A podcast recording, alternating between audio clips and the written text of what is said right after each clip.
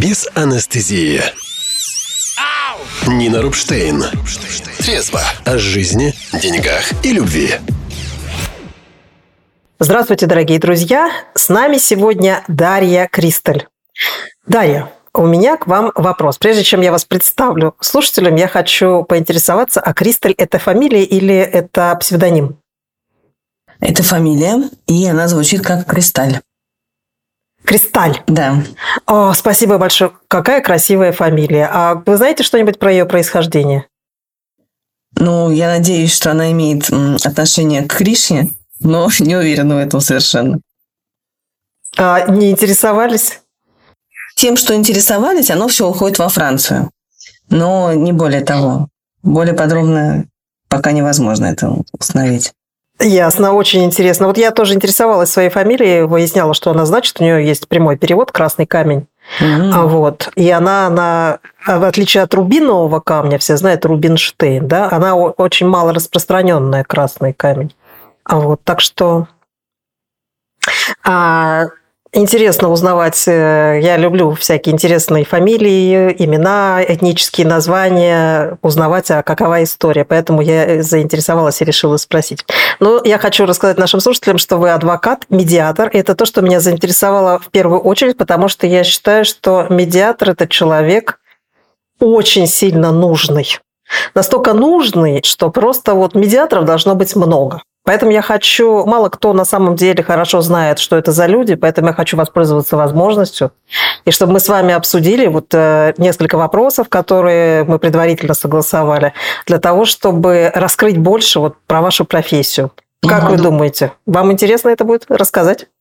Да, конечно, очень.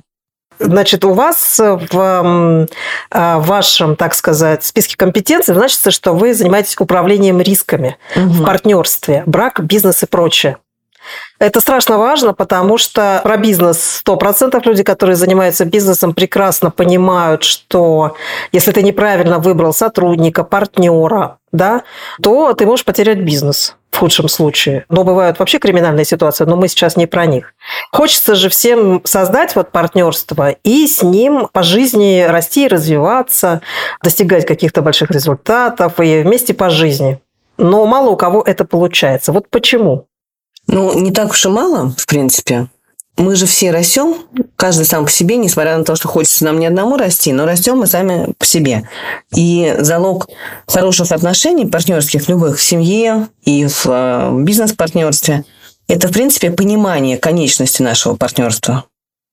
Извините, конечно, может, я немножко пессимизирую, но когда мы осознаем, что этому есть э, конец... Нет, мне очень это понятно. Когда мы осознаем, что это имеет предел, то в этом, до этого предела мы хотим сделать максимум.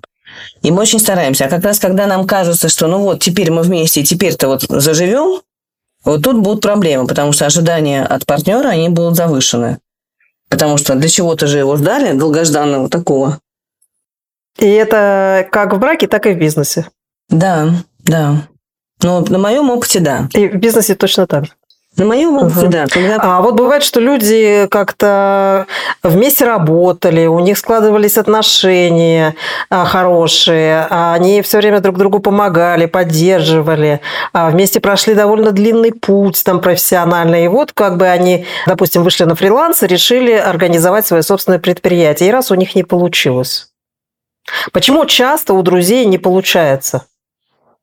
Часто вот многие бизнесмены, с кем я разговаривала, они говорят, с друзьями и родственниками нет ни за что. Ну, смотрите, во-первых, я точно знаю случаи, когда все получается.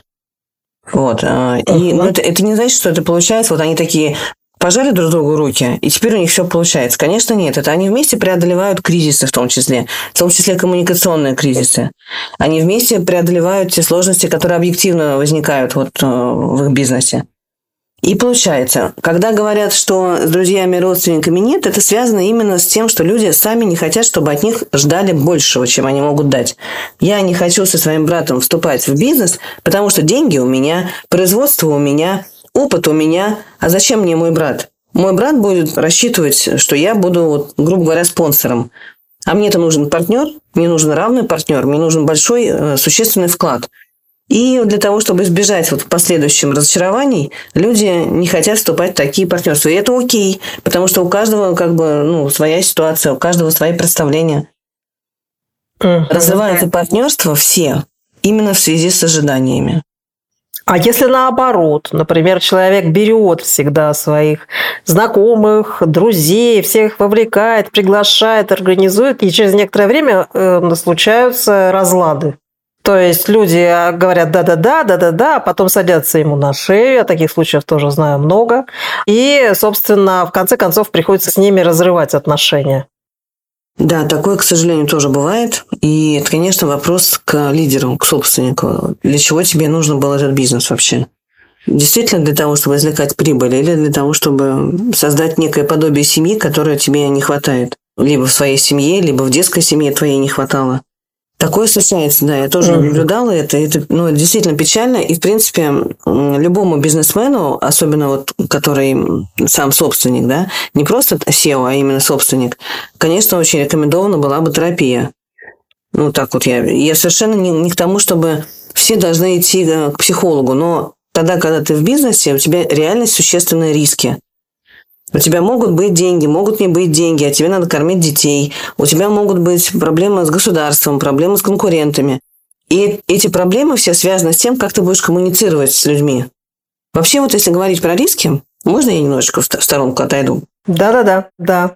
А вот мы, когда в бизнесе говорим про риски, подразумеваем скажем, чаще всего подразумевается три фактора э, таких, с которыми сталкиваются бизнесмены. Это объективные риски, допустим, рыночная среда, политическая среда, социальная, которая может поменяться резко, или экологическая, например. Это риски, связанные с IT э, и со, со всяким таким железом. Вот, это физические риски. И физически это значит, типа забор, допустим, надо поставить. Иногда надо, чтобы была охрана. Вот. Но и самый главный риск – это риски человеческого фактора. И они всегда превуалируют. Если все остальные риски мы можем а, чаще намного просчитать и э, с ними взаимодействовать, то с, э, с рисками человеческого фактора невозможно их просчитать. Невозможно просчитать э, риски от одного конкретного человека, и уж тем более от группы, то есть просчитать групповую динамику. Естественно, что сейчас очень много есть технологий, Естественно, что сейчас есть много технологий, которые позволяют это предугадывать, да, и даже рассчитывать относительно, но тем не менее точно это невозможно. Соответственно, когда мы формируем бизнес, то, как мы общаемся с внешним миром, ну, оно является залогом безопасности, залогом успеха. А, а вот ну, как бы допустим, да, то есть я с этим э, совсем согласна. Групповая динамика – это мой самый большой интерес. Я именно этим занимаюсь э, на лидерских программах, на наставнических программах. Я обучаю управлению групповой динамики. Как лидер может ее отслеживать, как лидер может видеть по команде, а кто куда идет, создается или не создается групповая синергия, кто в свою сторону начинает одеяло тянуть, и как все-таки это приводить к общему знаменателю. А может быть, с кем-то расставаться. Но вот мы сейчас когда говорили про два типа таких бизнесменов, который один говорит ни за что, никогда, никаких друзей и родственников, другой говорит, я хочу именно в такого семейного типа бизнеса. Ну, был же раньше, и вообще много достаточно распространено до революции у нас, а, в общем-то, во всем мире. Э, семейный бизнес, да. И те самые люди, которые пытались создать семейный бизнес или около того, когда друзей вовлекают, они как раз в результате и говорят, что вот теперь ни за что и никогда никогда. Соответственно, все равно же есть какие-то основания, в связи с которыми мы говорим, что мы можем или не можем вовлекать друзей и родственников э, в проекты. Ну, вот есть семьи, и сейчас они тоже есть, которые создали семейный бизнес лет 200 назад, и он до сих пор живет и процветает. Когда-то какие-то проекты пессимизируются, какие-то новые проекты возникают. Э, совершенно изменилась уже конъюнктура вообще вот на планете. И тем не менее они продолжают цвести. Почему это так? Потому что когда-то они собрались вместе, родственники, дети, эм, родители, и приняли такое решение. И их дети, они следуют этому решению. У них есть вот то, что сейчас, я надеюсь, будет набирать тренд, мне, по крайней мере, очень этого хочется. То, что делаю я, это семейную конституцию они делают. Вот они совместно договариваются, что у нас вот такие ценности, у нас такие принципы. Мы вот так вот делаем, вот так вот мы не делаем. Например, есть конституция у Рокфеллеров. У них, а, к примеру, если я не ошибаюсь, могу, потому что я уже столько их пересмотрела, эти конституции, но, по-моему, у них есть один из принципов, что мы а, входим только в бизнес не высоко рисковый.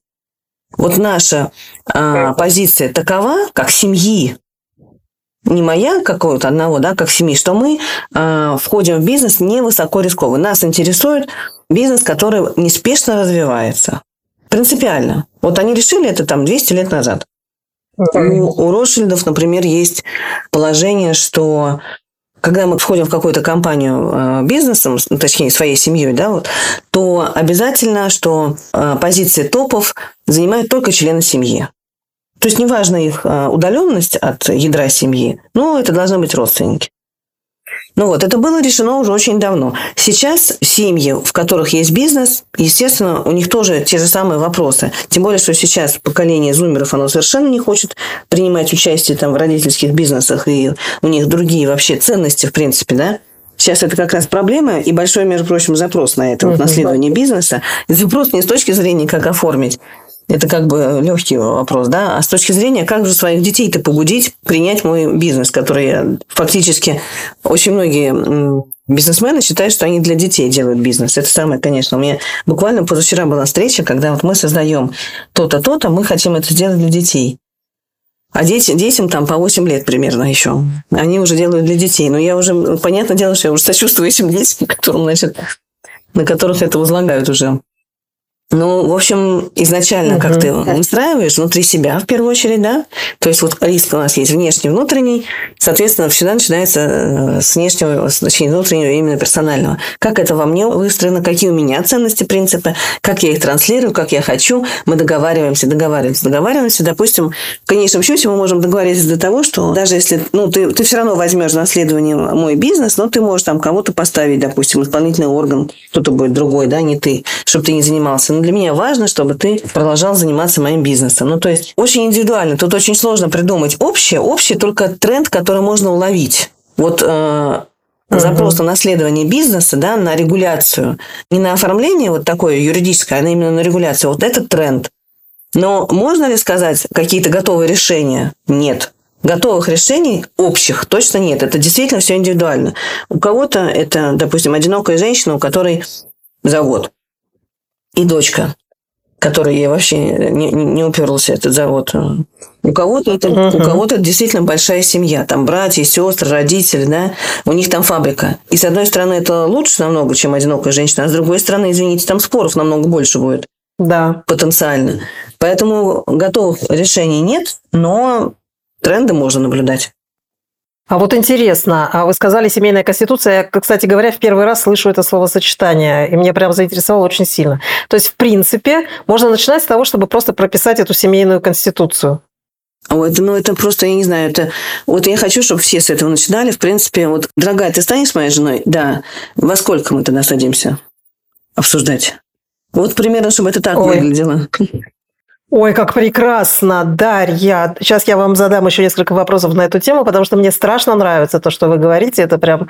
Я встретила человека в вашем лице, с которым можно обсудить такую замечательную вещь. Наверное же, для того, чтобы люди смогли составлять свою семейную конституцию, есть какие-то пункты в обязательном порядке, которые нужно обсудить. Вот у вас есть список таких пунктов?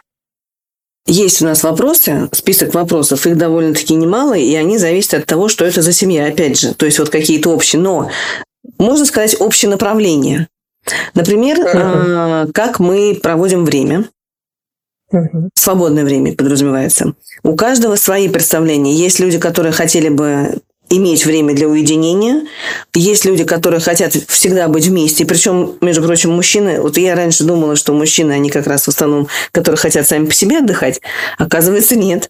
То есть, когда я работала над этим продуктом, я делала КАЗДЕФ. И для меня, вот даже для меня, несмотря на то, что я в коучинге работаю, да, с мужчинами тоже, даже для меня это было настолько удивительного. Мужчины тоже хотят проводить много времени вместе. В общем, как бы они ориентированы на семью. А главное, знаете еще что? Что когда им задаешь эти вопросы, вот фишка в чем? Они же не задают сами себе эти вопросы. Но когда им задаешь, они прислушиваются, придумываются к себе, раскрывают это в себе. И они, в принципе, узнают это о себе, понимаете, сами. И потом, да, да, да. да. И потом им легче поэтому взаимодействовать. Они о себе уже больше узнали, и им уже легче о себе, в смысле прямо о самом себе. Но, конечно же, о партнере. Ну, то есть, вот, допустим, время провождения. Имеется в виду и свободное время, например, в отпуск. Вот я хочу иногда ездить в отпуск одна, да, а мой партнер э, не хотел бы, чтобы я ездила одна. Мы это сейчас лучше обсудим. Вот почему для меня это такая uh-huh. ценность, а для него такая. Если я смогу объяснить ему, что для меня это про баланс, про восстановление сил, например, про, я не знаю, может быть, у меня какое-нибудь паломничество какое-нибудь я совершаю, а ему оно неинтересно, тогда, возможно, мы сможем договориться, да? Мы тогда договариваемся, что время мы можем проводить вот так.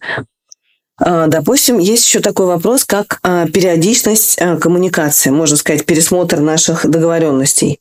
Мне, например, было бы ценным, если мы раз в неделю встречались и говорили бы, вот, что у меня накопилось, что у тебя накопилось, вот здесь ты здесь игнорировал мою потребность, я там тебя просила, да, здесь ты мне не, похвалил, какое мне платье, да, а он скажет, допустим, а что вот мне ну, не понравилось, что когда я пришел с друзьями, ты пошла там, не знаю, телевизор смотреть.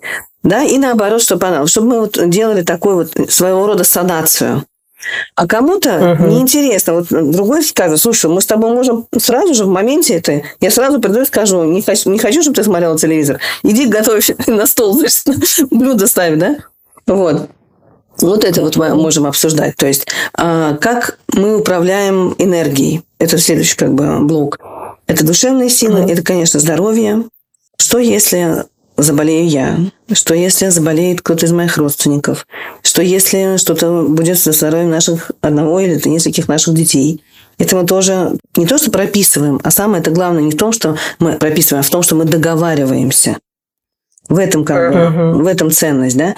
Потом блок окружения. Как она у нас формируется, uh-huh. это окружение? Как ты меня позиционируешь? Кстати говоря, вот вопрос позиционирования пары это тоже отдельный вопрос. Для некоторых это вообще никакого значения не имеет, совершенно искренне не имеет никакого значения. А для некоторых это просто вот актив. Мы как пара, вот, uh-huh. особенно для блогеров, да, мы, собственно говоря, бренд именно как пара. Поэтому это их актив. И сейчас даже есть судебные споры по отсуживанию вот всяких там инстаграм этих запрещенной сети профилей. Uh-huh. И они как бы действительно uh-huh. имеют место, они действительно имеют такую ценность актива.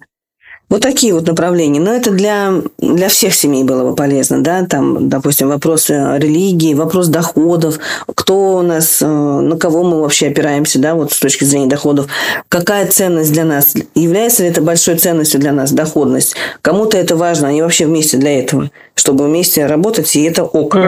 А кому-то это вообще вот совершенно ну, вторично по поводу имущества, да.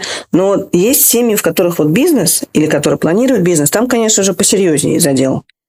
Там как мы храним эти активы, как мы принимаем решения по активам, там по каким принципам мы подбираем партнеров и вообще ведем бизнес, да? И тут еще зависит от того, кто участвует в этих переговорах. Одно дело это молодая пара, которая начинающая, у них брак только зарождается, да? А другое дело это уже ну, зрелые, или это вообще, возможно, две семьи, да, люди женятся молодые, но в каждой семье есть свое скажем, звенящее имущество. Да, да, да. Бизнес, угу. свои активы, да, и они, естественно, их объединяют. Они тоже могут об этом говорить, об этом договариваться. Ну, то есть вот такая вот история, да. Очень интересно, очень круто и очень по-настоящему. То есть вот э, действительно вы рассказываете сейчас о культуре, которая для многих людей не существует или утрачена. Потому что э, вот с разрушением нашего русского капитализма, когда Октябрьская революция пришла, да, и там февральская, октябрьская, соответственно, был вообще полностью разрушен вот этот институт построения семьи. Институт сватовства, институт выбора партнера, объединения бизнесов, вот этого всего серьезного подхода вообще к браку как к предприятию. И позиционировалось это как свобода выбора. Там, типа, хотим гуляем, не хотим не гуляем. Но в результате это все привело к вырождению. Вырождению семьи как института и вырождению семейного бизнеса как института. То есть все это было уничтожено. Понятно, что это было выгодно до определенной степени э, тем правящим структурам, которые в тот момент были, или они не думали об об этом, что тоже вероятно, потому что дураков на самом деле гораздо больше, чем мы привыкли думать недальновидных. Соответственно, сейчас, если вот это все восстанавливать, это будет очень-очень круто. Поэтому я горячо и поддержала нашу встречу с идеей встретиться именно с вами, выбрала именно вас для этого диалога, потому что я увидела вот именно этот замечательный потенциал. Вот еще хочу спросить. Мы затронули тему про наследников. А действительно, с молодежью сегодняшней есть вот эта проблема, что им нафиг не сдался родительский бизнес. Более того, я могу сказать, что это не только это поколение. Когда моя мама покупала землю, строила дом у себя на Кубани, мы тоже ругались, что нам это всем нафиг ничего не надо. И мама там одна в результате валандалась совсем с этим, но в результате я сейчас получила частично это наследство. Я собираюсь у сестер выкупить, чтобы целиком полностью мне принадлежало. Хотя я понятия не имею, что с ней делать, да, но я себя зато чувствую наследницей. Угу. А тогда это было абсолютно не нужно. И это естественно, потому что мы строили свою судьбу, мы выживали в 90-х, там нам было не до этого. Все у нас были другие представления о том, что для нас хорошо. Соответственно, для наших детей тоже. У них тоже есть представление о том, что для них хорошо. Вот у меня дочь уехала в другую страну, вышла замуж, и как бы ей пофигу, что я тут накапливаю, а, как сказать, э, активы там, и она у меня единственная наследница. И я ей сказала, ну, слушай, ну, тебе же нужно будет научиться всем этим управлять. Она говорит, мам, вот сейчас мне это абсолютно неинтересно, искренне сказала мне моя дочь.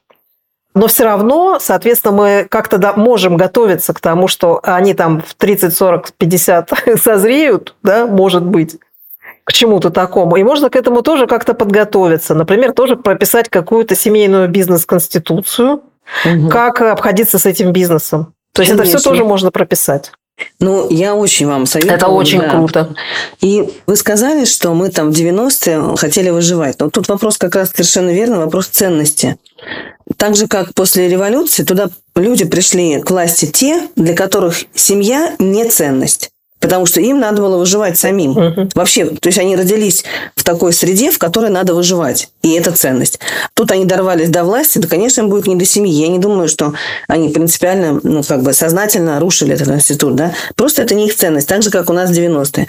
Сейчас те, кто стабильно себя чувствует, то есть люди, которые начали строить бизнес в 90-х, вот они сейчас и сталкиваются как раз вот с этим, у них вот этот запрос, да, они хотели бы уже передавать. А да, их детям на данный момент бизнес не нужен. Но мне очень понравилось, что ваша дочка, по крайней мере, с ваших слов, ответила, мам, сейчас мне не интересно. То есть сейчас она оставляет простор, да, оставляет пространство для того, чтобы потом, возможно, ей это будет интересно.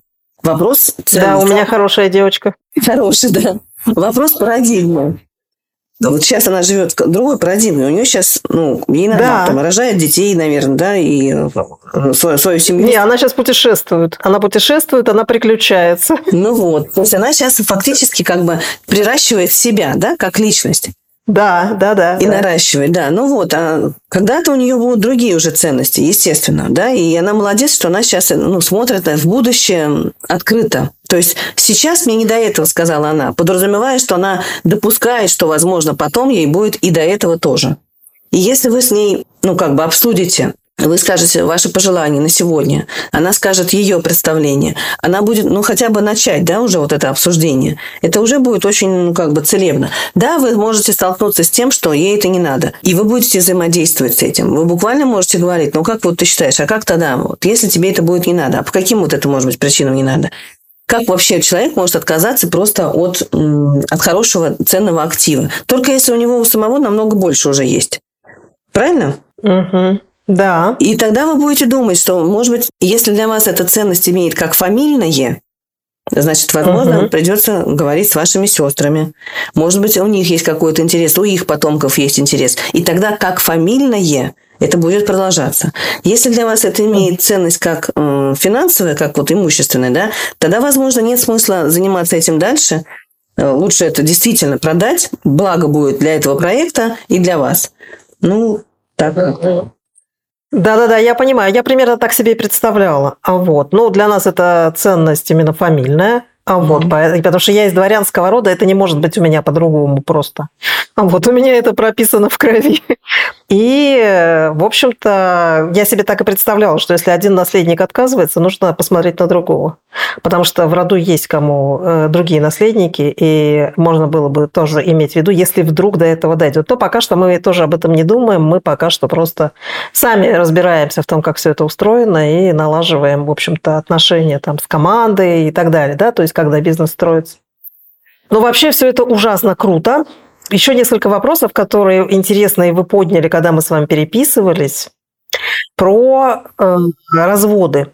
Угу. Что есть коучинг разводов, да, то есть я очень хорошо знаю, что это, ну как сказать, специально я не обучалась по этой программе про коучинг разводов, но поскольку мы с моим бывшим мужем оба психологи, то мы очень цивилизованно по, по мере возможности разводились. То есть там, конечно, был и эмоциональный период. Никогда не бывает такого, чтобы эмоционального периода не было. Потому что люди, когда живут в браке, особенно если они живут долго в браке, у них там накапливается все равно что-нибудь придавленное. И когда все-таки развод происходит, оно все это начинает, крышечка снимается, и начинает все вот это выплескиваться, что там накопилось за жизнь.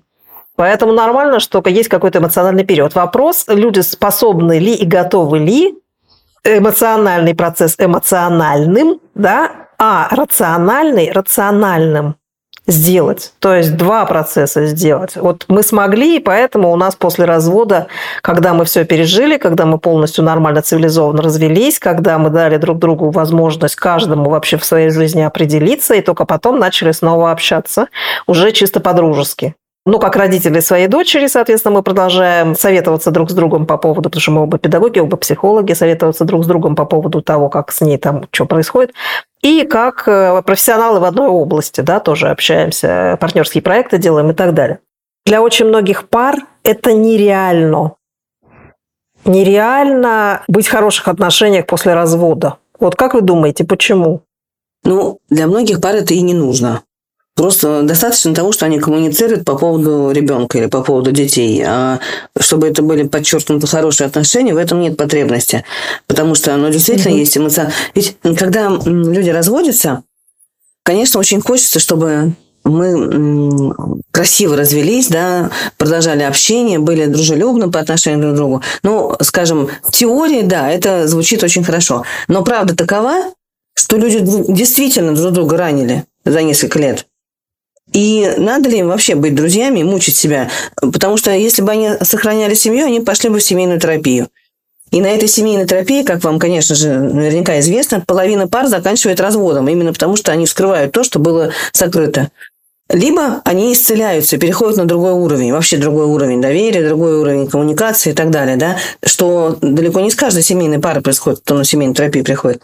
Поэтому, когда они развелись, не, совершенно не обязательно доставать вот этот флаг. Мы остались друзьями.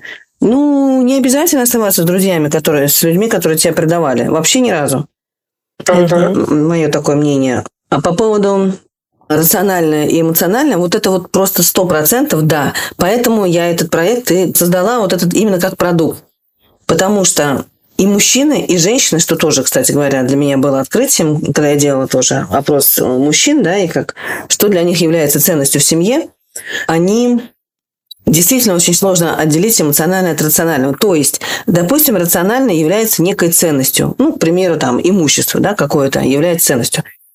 Но мужчина, не желая, чтобы его осуждали, не желая, чтобы его винили, а его, может быть, не за что винить, но его-то винят, не желая вообще быть вот в этих сложных отношениях, он как будто бы оставляет все. Вот так вот это вот выглядит, что я оставляю все. И вот это вот э, смешение рационально, когда эмоциональное побеждает. Хорошо, ты оставляешь uh-huh. все, но тебе так на минуточку 50 с хвостиком. И uh-huh. ты просто сотрудник в компании. У тебя как бы перспектив, что ты сейчас откроешь какой-то проект новый, у тебя будут деньги, ну как бы совсем немного. Твоя женщина выходит замуж на минуточку, бывшая жена. Ну, поэтому давай приходи, мы с тобой вот это все проработаем. У меня, я не знаю почему, так, один клиент притягивает другого. У меня последние четыре клиента были женщины 55 плюс все. Вот прям буквально все 55 плюс. И с одной клиенткой у нас была примерно такая история, когда она говорит, я вот возвышенная, я выше всего этого. Ну вот просто у него он как бы не пошел в развитие в духовное, а я пошла. А я говорю, стопе, у нас вот тут вот эта вот история, которая, ну, юридически не в ее пользу складывается, скажем так. Бэкграунд не так сложился семейный, что -huh. На нем самые интересные вещи, которые были подарены, поэтому он не может, ну, они не являются предметом раздела. Но мужик-то сейчас чувствует свою вину, я говорю, давайте, вот надо так и так. Ой, нет, ну как же я буду это говорить? Я говорю, ну вот это задание. У меня домашние задания есть, но, конечно, они не связаны с тем, чтобы кому-то что-то сказать в ультимативном ключе. Они обычно там, что я чувствую, что я думаю. Но это для молодых девочек, для, для неострых. А в данном случае у меня буквально было домашнее задание, да, надо его привести и заключить сделку. Ну, в общем, они ну, uh-huh. не сразу, конечно, но тем не менее это было сделано. И вот она несколько месяцев назад, это было там два месяца назад, она очень мне благодарна, потому что совсем ну, теперь она действительно может подумать о высоких вибрациях, потому что ей есть где в них, о них подумать. Ну вот. Uh-huh. Хотя это не юридическая консультация. У нее не было запроса mm-hmm. даже к юристу, потому что все шло, у них нет маленьких детей, чтобы там суд идти. Они прекрасно могут в ЗАГСе развестись. Не было юридического вопроса. Был запрос на поддержку. Ну, вот, вот она такая оказалась. Ну, то есть, да, рационально, эмоционально, как у вас в гештальт, собака снизу побеждает, да, но здесь то же самое. В разводе собака снизу тоже побеждает. Поэтому да, да, да. Да. А, ну, вот если говорить, да, то есть я пока вы рассказывали, как раз подумала все-таки, а почему большая часть людей не могут быть друзьями после развода. Я абсолютно согласна, что люди разводятся, потому что они друг друга ранят. Но не только поэтому, поскольку я тоже очень много работала с парами, огромный у меня опыт, у меня были группы для пар супружеских, мы как раз с мужем, вот с этим, с которым мы развелись, мы вели такие группы. А вот, и у нас было 30% пар у нас после этих групп разводились, а 70 женились. Они были гражданскими, они после этого женились. И э, индивидуальной терапии тоже у меня было много пар. И здесь очень много... Э, некоторые же разводятся не потому, что они даже друг друга ранили, а просто брак был скоропостижный. И потом выяснилось, что показалось что на самом деле люди очень разные. Вообще не про то складывался этот брак, про что каждый из них хотел. Да? Или выяснялось, что просто ушли чувства. Так бывает. Я до сих пор не могу этого понять, потому что я тот человек, у которого чувства не уходят, их придется, придется прогонять специально. Если мне говорят, так, все, ты больше мне не нужна, мне придется специально что-то делать со своими чувствами. Поэтому мне непонятно, когда чувства уходят. Но важным является, э, были ли эти люди друзьями во время брака.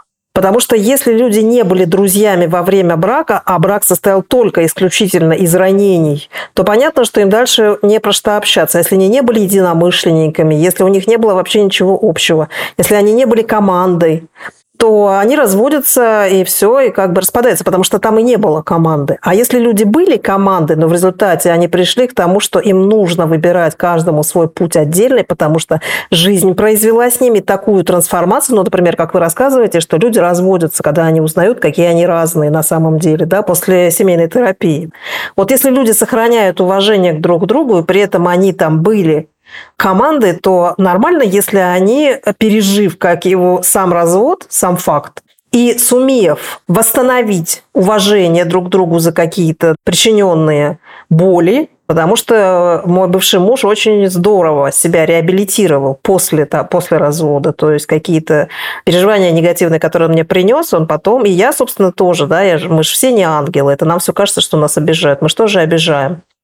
Что когда есть возможность внутренне переосмыслить опыт, принести извинения, сказать о том, что вот сейчас я, ну, правда понимаю, что я был неправ, или я по-прежнему тебя уважаю и так далее, и сохранить при этом человеческие отношения, это может много чего дать, и в первую очередь много чего дать детям. Потому что у них появляется пример цивилизованного общения родителей. А это же очень важно, когда в голове у ребенка мама с папой, пускай они не муж и жена, вот они разошлись, да, но они остаются мамой с папой. Они не э, раскалывают его психику на две части, что вот это мама отдельно, а это папа отдельно, и они между друг другом в контрах. Потому что я считаю, да, вот когда говорят о том, шизофрения это приобретенная или это врожденная, вот у меня есть своя, может быть, глупая теория о том, что это про конфликт между мужчиной и женщиной, который ребенок внутрь взял между родителями, который ребенок взял внутрь, и он в результате раскололся. И чем меньше родители против друг друга настроены, а чем меньше ребенок впитал их конфликт, тем здоровее его психика. Вот это мое мнение терапевтическое. Это вот про... Ну, может быть, я вот сейчас тоже делюсь, вдруг вам тоже пригодится, потому что вы работаете с разводами, и там как раз вот по отношению к детям вот это самый сложный вопрос. Большинство же не разводятся из-за детей, хотя им давно пора разойтись, потому что они не умеют себя сохранить как родительскую пару. А если их обучать, сохранять себя как родительскую пару в здоровом виде, да, чтобы ребенку психику не травмировать, но при этом расходиться как муж и жена, вот здесь может быть очень крутое развитие для людей и для их детей. Такая моя версия. Так, еще про одну вещь хотела вас спросить. Вот вы еще писали про риски в частной практике психолога. Да, я преподаю это в высшей школе экономики. Угу. Юридические аспекты деятельности психолога. И поэтому довольно давно, уже лет шесть, наверное, и ко мне, соответственно, ну, всякие приходят обращения от психологов, разные случаи, от клиентов психологов, так как э, меня некоторые знают и с этой стороны. Да, риски есть. А, я тоже знаю, что риски есть, потому что за 30 лет практики я всего навидалась. И в своей практике, и в чужой практике видела кучу всего. То есть случаев разных с риском для клиентов и с риском для самих психологов очень много. И, собственно, там мы вот разработали сейчас руководство по диагностике для психологов для того, чтобы они, в принципе, а, более осторожно смотрели на людей, более осторожно для себя квалифицировали, с кем они компетентны работать, с кем нет, чтобы хотя бы снизить эти риски. Потому что молодые, особенно психологи, или те, кто только что побывал на каких-нибудь курсах и думают, что они все поняли, они бросаются в эту практику, потом начинают огребать. И их клиенты начинают огребать, и сами психологи. Вот для вас, как вы считаете, какие самые важные точки внимания для психологов для того, чтобы они снижали вообще вот разные риски? И вообще, какие риски бывают? Скажем так, по статистике, да, не по значимости, а по статистике, самые большие риски, они, конечно, связаны именно с, э, непосредственно с работой с клиентом. Потому что какое-то время, довольно долго, может быть, там 3-4 года, самый главный запрос вот у студентов был, а как вот э, нам оформить практику? И вот они считали, что это самый главный риск, то есть они не оформят практику, то это прямо страшное дело вообще. Вот. Но если мы посмотрим э, глазами предпринимателя на свою практику, а мы предприниматели для государства, а не те, кто добрая, мудрая, вечная сеет. Но для нас это извлечение прибыли тоже. То мы посмотрим, что риски – это... Что такое вообще риски? Это взвесь категорий объема риска, который, возможно, настанет, да, и вероятности этого риска. И если мы смотрим с этой точки зрения, то то, что мы не оформили практику, это просто плачет по сравнению с тем, что, допустим, если наш клиент там покончил с собой. И сейчас вектор смещен уже да вектор, скажем так, пристальный, э, пристальное внимание психолога именно в эту сторону смещено. Я заметила, что вот два последних курса, они как раз уже больше про такие более серьезные вещи. Вот, то есть основные риски, они связаны с работой э, с клиентами. Угу. Но для того, чтобы их предупреждать, вы знаете, совершенно у меня будет нетривиальный совет. Наверное, не тот, который ждут от адвоката, но, к сожалению, мне приходится его говорить до сих пор, даже психологам с огромным опытом. Это супервизия. Супервизия – самое лучшее средство для того, чтобы снизить ваши риски. Во-первых, потому что ваш случай смотрят, если это супервизия индивидуальная, да, то суперпрофессионал, либо если это групповая, то смотрят все, несколько человек, да, и они увидят то, что вы не увидите. А во-вторых, у вас есть доказательства. У вас есть свидетели того, что вы все делали правильно, если что. Поэтому супервизируйте свою работу, и таким образом вы снизите все свои основные риски. Да, это большой профилактикой является. Очень многие психологи думают, что защита и от всего – это личная терапия.